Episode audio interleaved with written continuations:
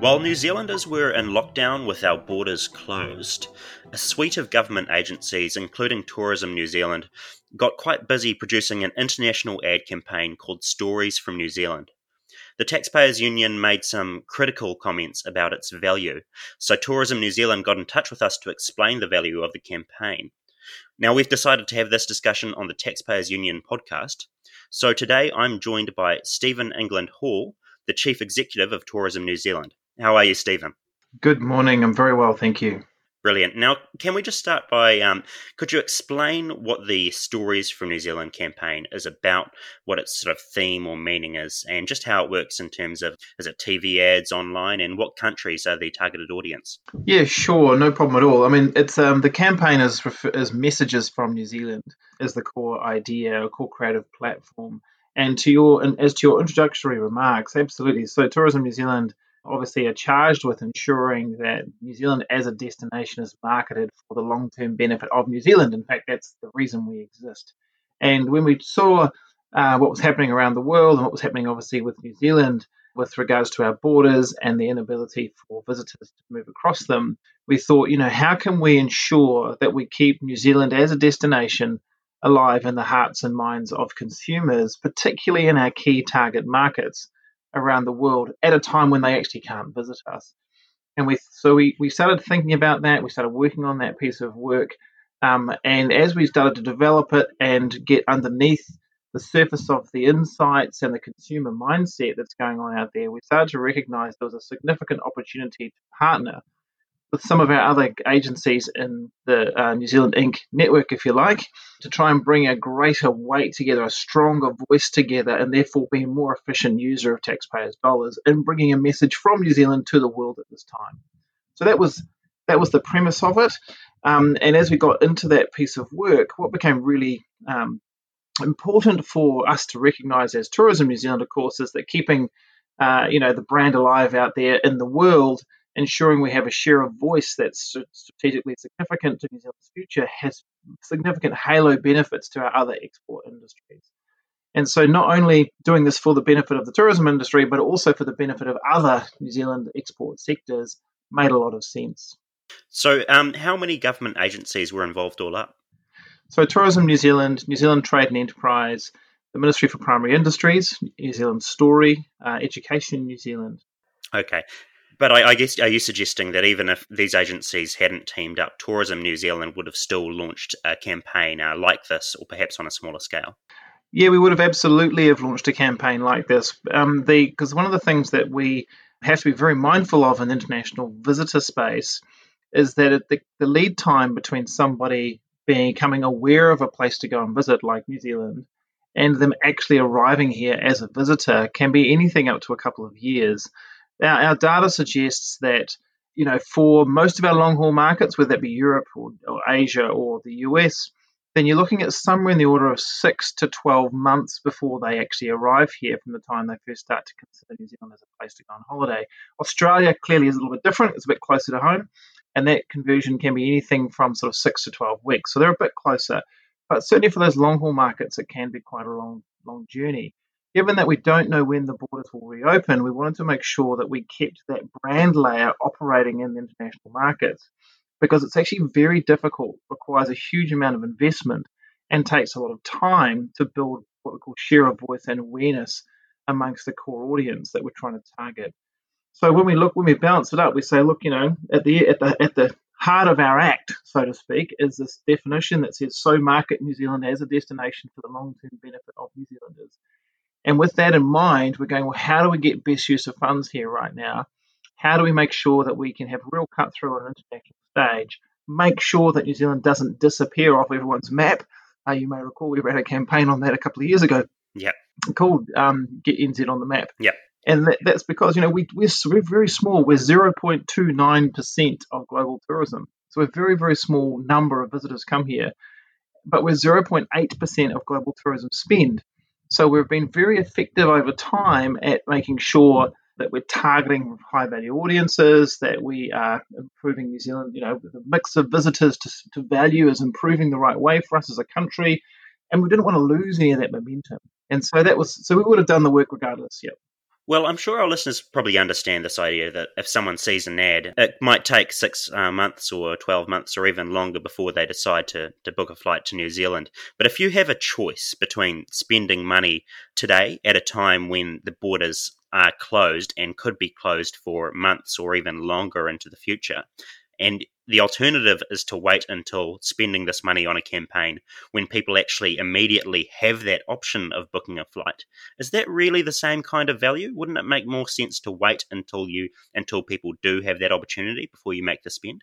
Yeah, so there's always a trade-off there between you know kind of short-termism and long-term benefit, and what we have to be really careful of is so to your point, the example you're given there is what we call the conversion layer. So that's actually taking someone who's got an interest in New Zealand and converting them into an arrival and that conversion layer, you're absolutely bang on. There's no point in spending money in that conversion layer right now because people can't actually physically come.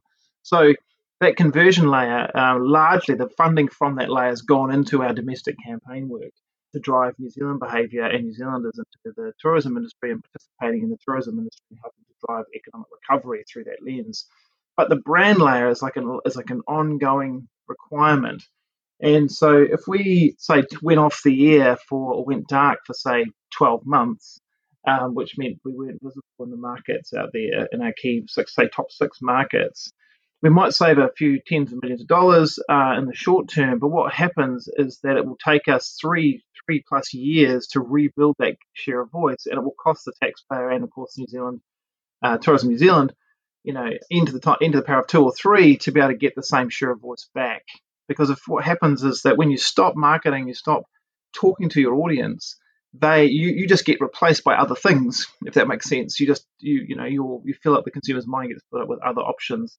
So the trade-off for us is how do we balance that? How do we make sure that we're not spending money on things that don't make sense, like the conversion layer, which you just mentioned before, getting people to actually buy a ticket and come in and today, because that would be wasted money in that activity layer, versus making sure we stay relevant and we have a strong share of voice out there. And that that's the that's the piece that we're very, very mindful of. Is how do we make sure we do that? Because it will cost us a fortune as a country to get back what we lose if we disappear. Okay, so I think you've started to answer the question that I was going to ask next, which is around the actual content of the campaign.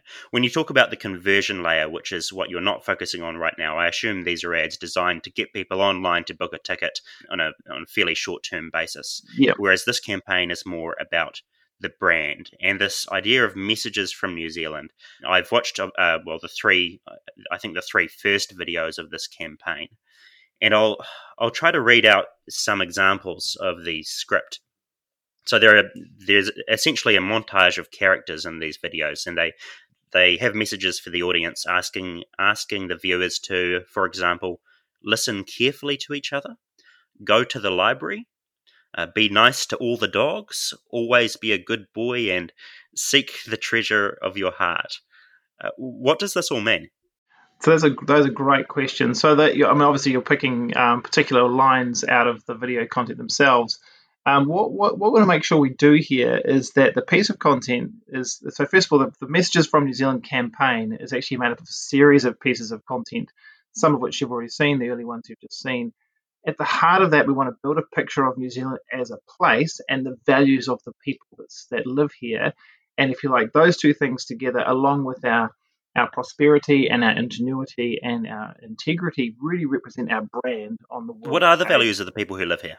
So the values that are expressed in the content are around kaitiaki, so taking care of people in place for now and future generations.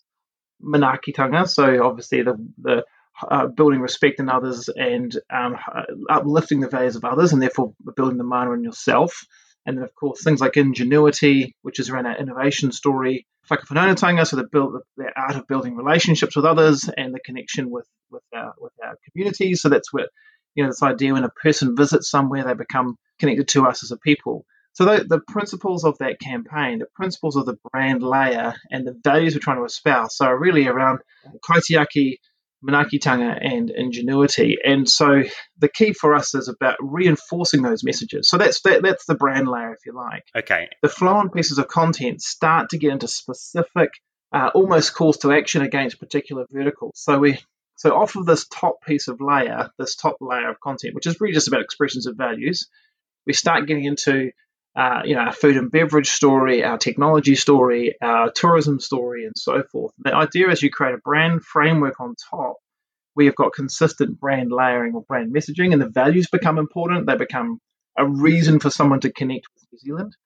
And then underneath that, we start to look at different audience segments, such as your tourism consumer, your business events consumer, your uh, sorry business events buyer, your tourism trade campaign, your food and beverage, your tech and investment, and so forth. And each of those uh, sub-sectoral campaigns, obviously, is in development or close to going live now, and they'll be phased out over the next 12 months or so. Okay, so what you're what you're saying is there'll be more specific advocacy for certain products or services uh, further on in the campaign.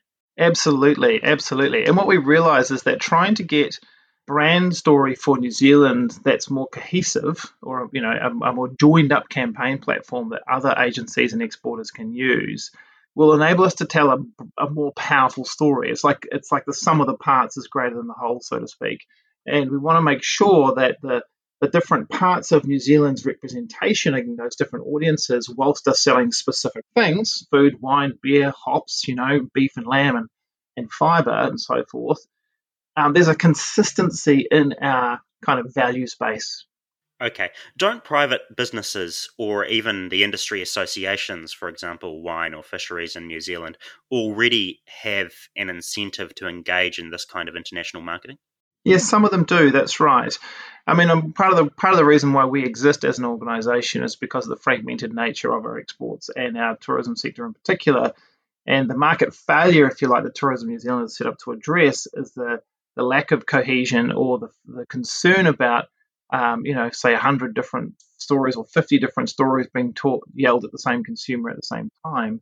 And the lack of cohesion across that actually creates confusion. So, one of the things from a marketing and brand development point of view, particularly a nation brand point of view, is we want to make sure that we have some consistency. And obviously, we don't want everyone doing exactly the same thing because it gets very boring. But you do want consistency in the underlying kind of values of your brand campaign and, and marketing efforts.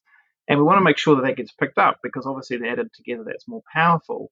But of course, the opposite is also true. If they're very fragmented and all doing slightly different things and not aligned, then actually you get erosion of your brand story because people don't really know okay. what you stand for. Okay. So we've been very good at New Zealand over time, even though we haven't necessarily tried a joined up campaign like this across lots of different government agencies prior to this those different agencies, to your point, are doing okay. different bits of work.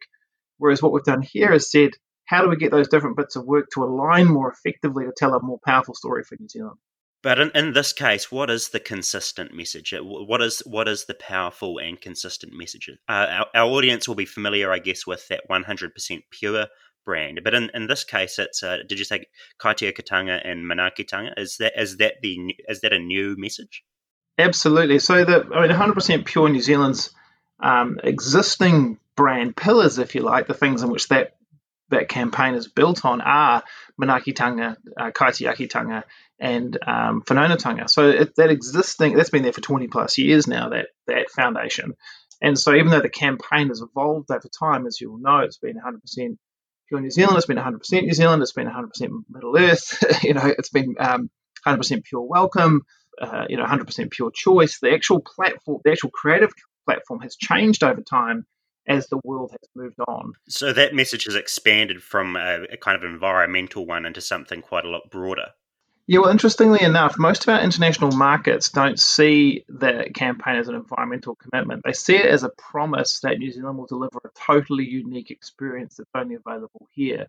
So the premise of 100% pure New Zealand is people, place, and product, if you like, that triangle, the perfect triangle of experiences coming together to deliver something that's truly uniquely New Zealand. So 100% pure New Zealand the and from a tourism New Zealand marketing point of view or destination marketing perspective isn't really a promise of purity. It's a pro, it's a commitment to an idea that if you come to New Zealand, you'll get a truly unique experience. That's at the heart of 100% pure. So that and that platform has evolved, as I mentioned before. It's always been 100% pure New Zealand, but how it's been taken to market at different times in its in its life has changed. Okay, back to the nuts and bolts of it. The um, messages from New Zealand campaign was this designed in house within the agencies, or was there a um, an external ad agency that was commissioned for this? We we have an, a roster of agencies that we work with, and this is one we used uh, Special Group as the agency that took the lead on this particular development for us. And how how much did the campaign cost, or, or is budgeted to cost? So we'll we'll invest. We'll expect to invest somewhere around ten million dollars in the campaign over the coming year across all of our key markets, uh, and obviously other agencies will contribute money towards their own executions and their own audiences accordingly. Are you able to give me any indication of how much uh, all the agencies in total will um, commit? I, I, I couldn't. I would if I gave you a number, I'd probably be incorrect. to be fair, you're probably better off having a chat with their CS. Okay, but it's 10, mil- 10 million from Tourism New Zealand. Yeah, ten million from us. okay, yeah. okay. And I mean, in terms of performance, though, I mean that I mean, if there's so far the video's been the content, the video content's been viewed about 11, 11.6 million times globally, uh, and of course the sentiment towards the content is really positive, ra- ranging from around 80 to 95 percent positive, depending upon the market and of course the particular video viewed those kinds of results so far pretty pretty spectacular. Yeah. Given that we're actually only we're only in five markets so far, and of course we've got. A, well, I was going to ask you quite specifically about that. How do, how exactly do you measure whether your ten million dollar investment of taxpayer money is uh, creating ten million dollars at least in value? Yeah, it's a good question. So we have a we run a well, Tourism New Zealand's always run a pretty robust measurement framework, and we use independent uh, both independent auditing and also reviews of our campaign work on an ongoing basis to determine the answer to that question. So this is not unique in that regard. So we're always looking for return on investment um, of every dollar we spend. And of course, the independent review that was commissioned last year by the Ministry of Business, Innovation and Employment into Tourism New Zealand's role actually acknowledged that the performance of our work uh, generates somewhere in the order of magnitude of sort of 15, between 15 to 1 and 22 to 1 return on investment for every dollar we spend. So we're pretty good at doing that stuff. We're pretty good at making sure we're getting a good return for Kiwis out of our investments.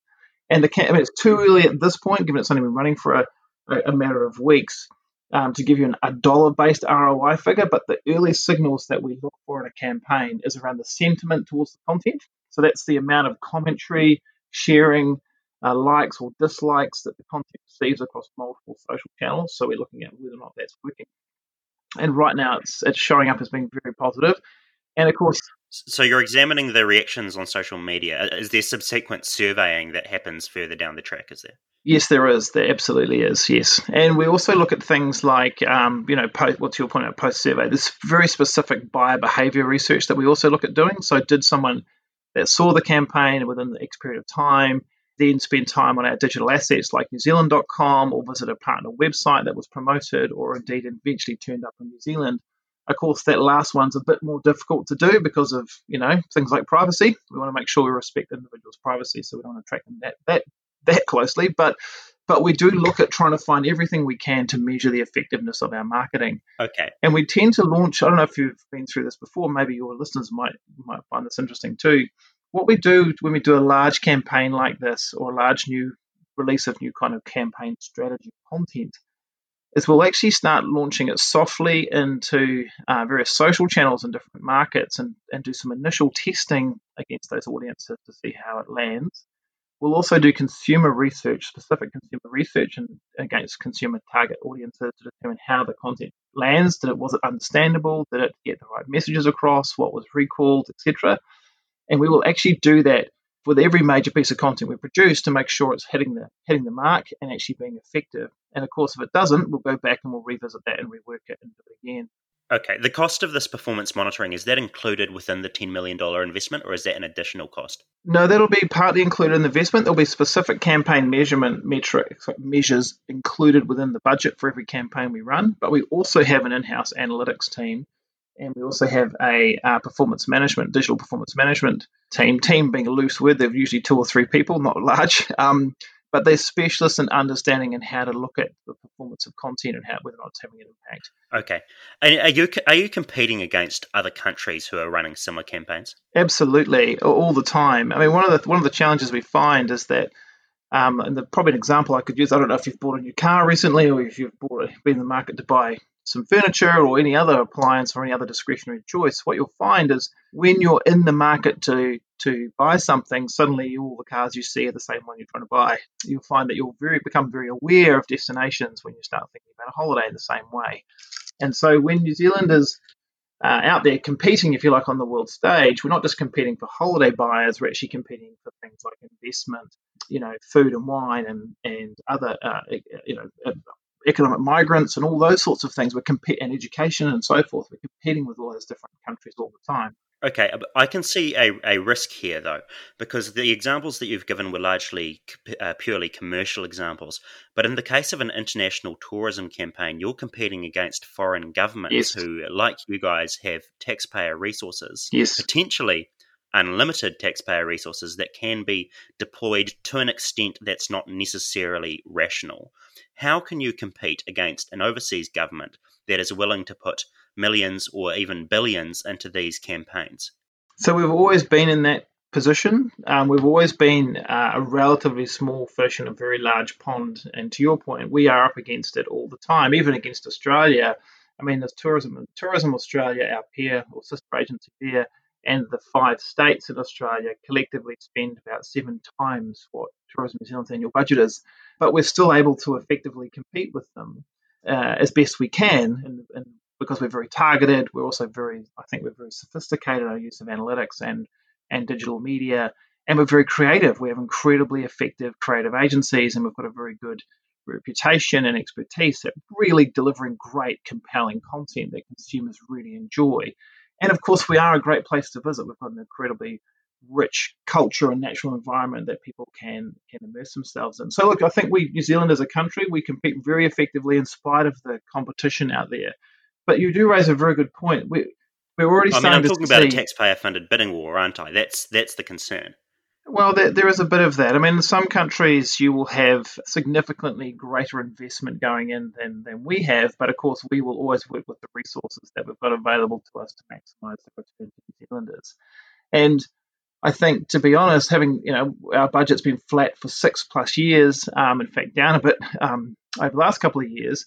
And many of our competing agencies around the world, the countries we compete to, have actually increased their budgets in that same period of time, but we've still been able to, to hold our own as best we can. So I think you know there is there's always a risk of those things, but obviously we've got a very clear eye on you know not wait you know making sure our money gives us a good return. You know, and I think you know the the challenge, as you pointed out, I mean I think one of the challenges for many countries is even in the lock the deep dark despair of lockdown, we saw some of our competition go to market still operating in that traditional tourism conversion layer. And that really did start to backfire on some of them, as you can imagine.